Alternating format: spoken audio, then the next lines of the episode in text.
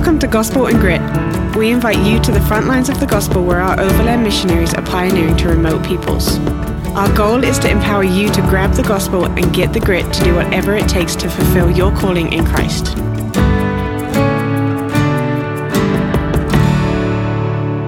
Well, welcome again to the Gospel and Grit podcast. JJ Noel here. I'm joined this afternoon with Cheryl Ocker, who is the head of our Sustain program.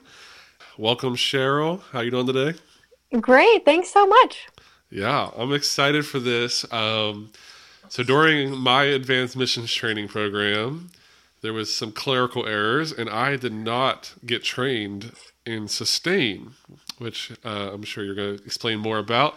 So I'm super excited uh, to have this conversation with you. And please, uh, just start out, tell everyone a little bit about yourself.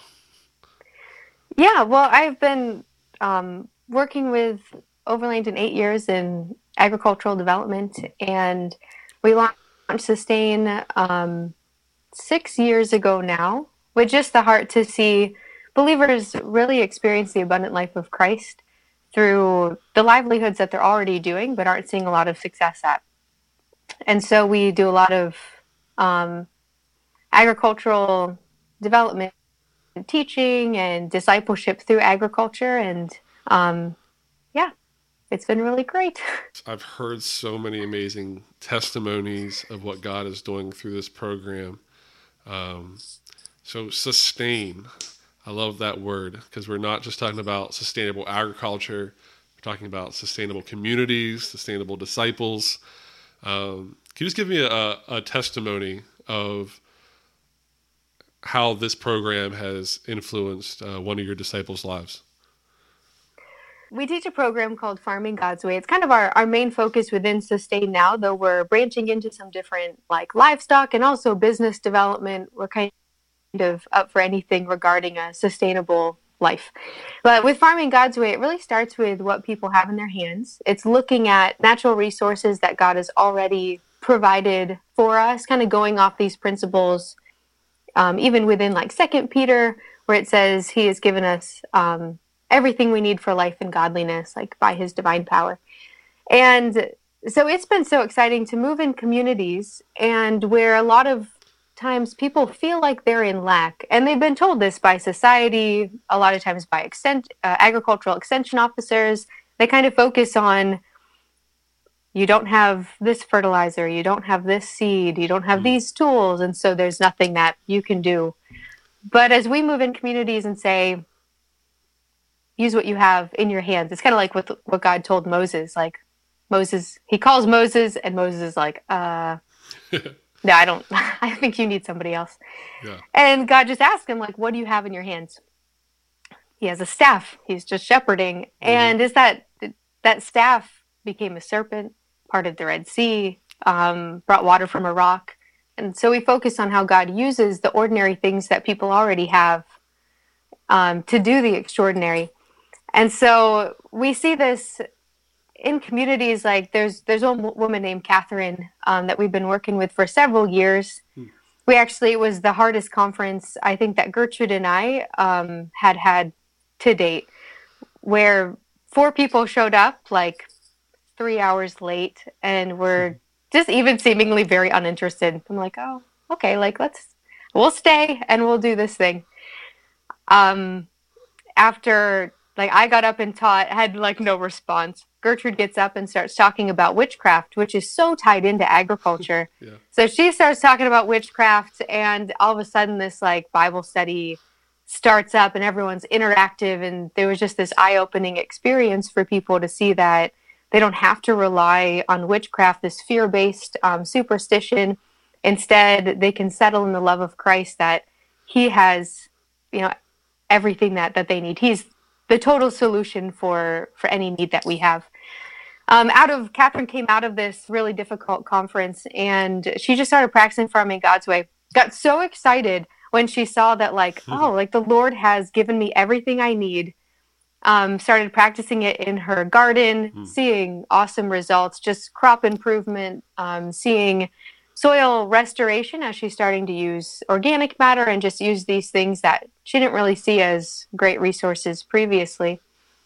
Well, out of that place, she um, had been a volunteer orphan caregiver with the government, hmm. which meant she didn't house orphans, but in her community, she would check up on like people, extended family members that were housing orphan children and just making sure that they had everything they needed from school fees to um, like being uh, fed properly, having good clothing. And one day the government officers visited her house and were checking in with her and she basically like drug them the mile to her garden and just was like overflowing with like this is what God is doing in my life. Wow. Um they immediately were like, "Well, you have to teach the other 94 caregivers." Like there's no question about it. You have to teach the district. So Catherine um uh, is a little bit like shaken up by this mm. and Gertrude and I visited her a couple days later and it was just this amazing opportunity to sit with with Catherine and be like, listen, Catherine, you can do this. Like this is like Christ in you will enable you to speak this truth, to minister. And she just kept coming back to this point of like, I don't have any education. I can't mm. speak English. She called herself, she's like, I'm just a woman from the village. And we got the chance to sit with her and just be like, no, that's like that's not who you are anymore. You're not defined by those things. You're defined by Christ. Come on. And you've seen him provide for you. Like you are a child of God. You've seen his provision. You've you've held it in your hands. Like through through maize and through vegetable production. You've you've seen him um, do incredible things. And we got to kind of chat with her and um, Gertrude, who is just an incredible minister from Zambia, from local community where our base is um, she's just one of the most powerful ministers that I know. Mm-hmm. And so we're sitting together, and Gertrude's like, You know that I didn't finish school. Um, Gertrude has a ninth grade education, mm. uh, but she functions with so much confidence, so much authority, because she knows who she is in Christ, and that's settled in her. Catherine wouldn't believe her. So she's just like, um, yeah. there's no way finally we convinced Catherine that it was the case. And out of that point, Catherine's then like, well, if you can do it, then I can do it. So good. Um, and she did.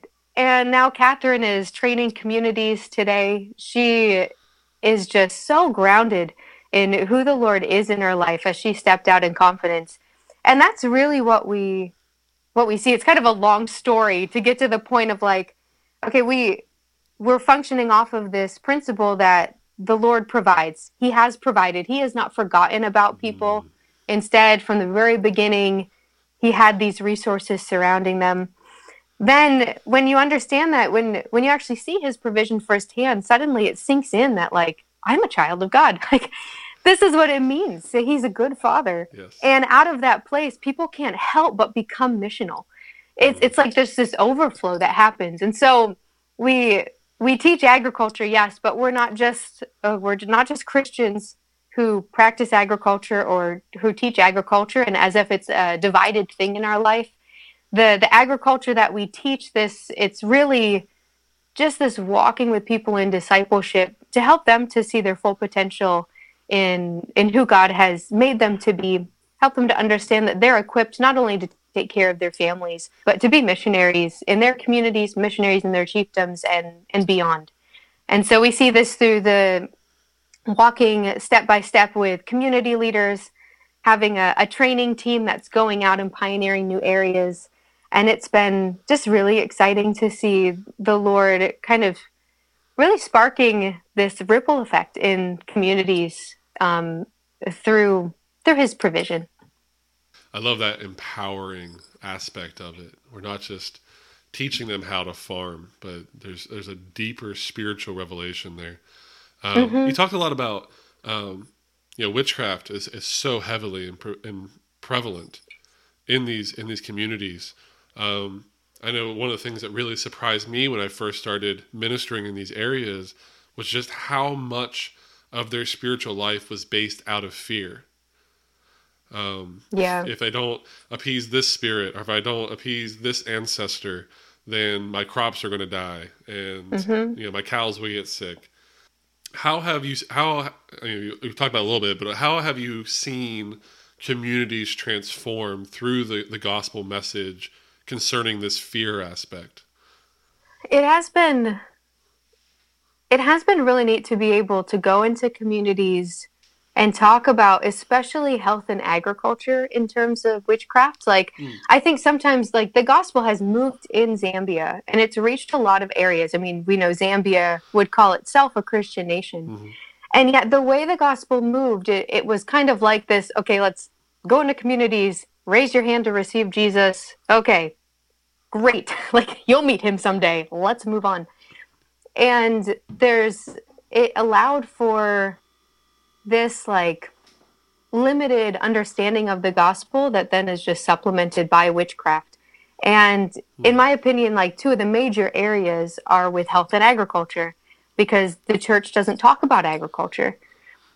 Um, and so it's it's so important for us to as missionaries to address these areas because they just seem to be strongholds, um, even in the church, of people function out of this fear of, okay, if I don't put charms in my field, then someone's going to send a witch to dance in my field and steal my harvest. Hmm.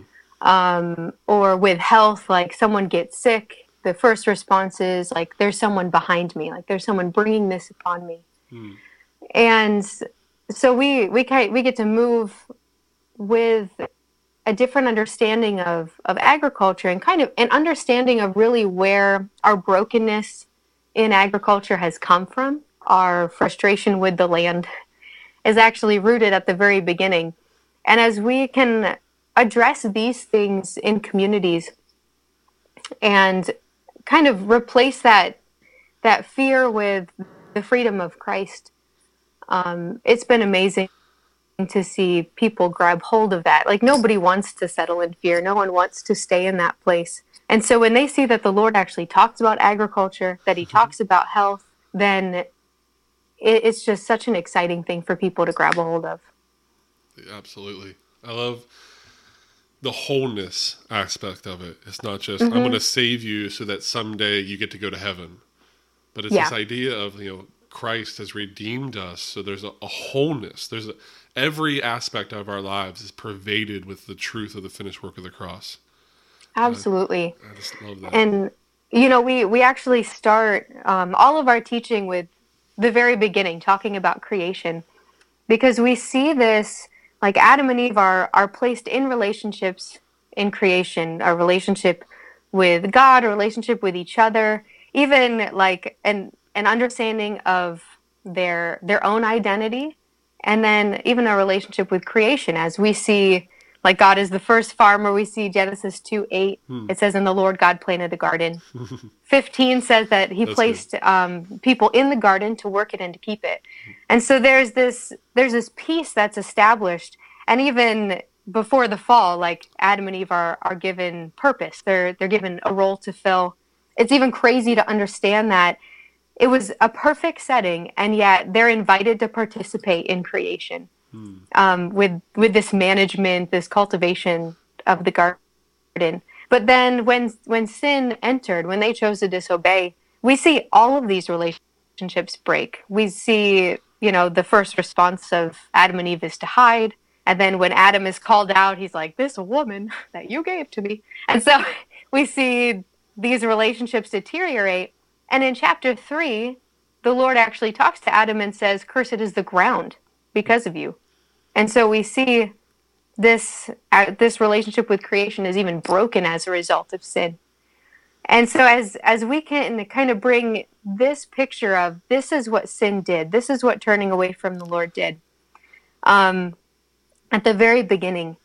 And then kind of track where agriculture is talked about in scripture, it's such a beautiful thing to see the Lord actually promise redemption in it. Like in Isaiah 55, it, it talks about, you know, one of the effects of the fall was that the land would bring forth thorns and thistles.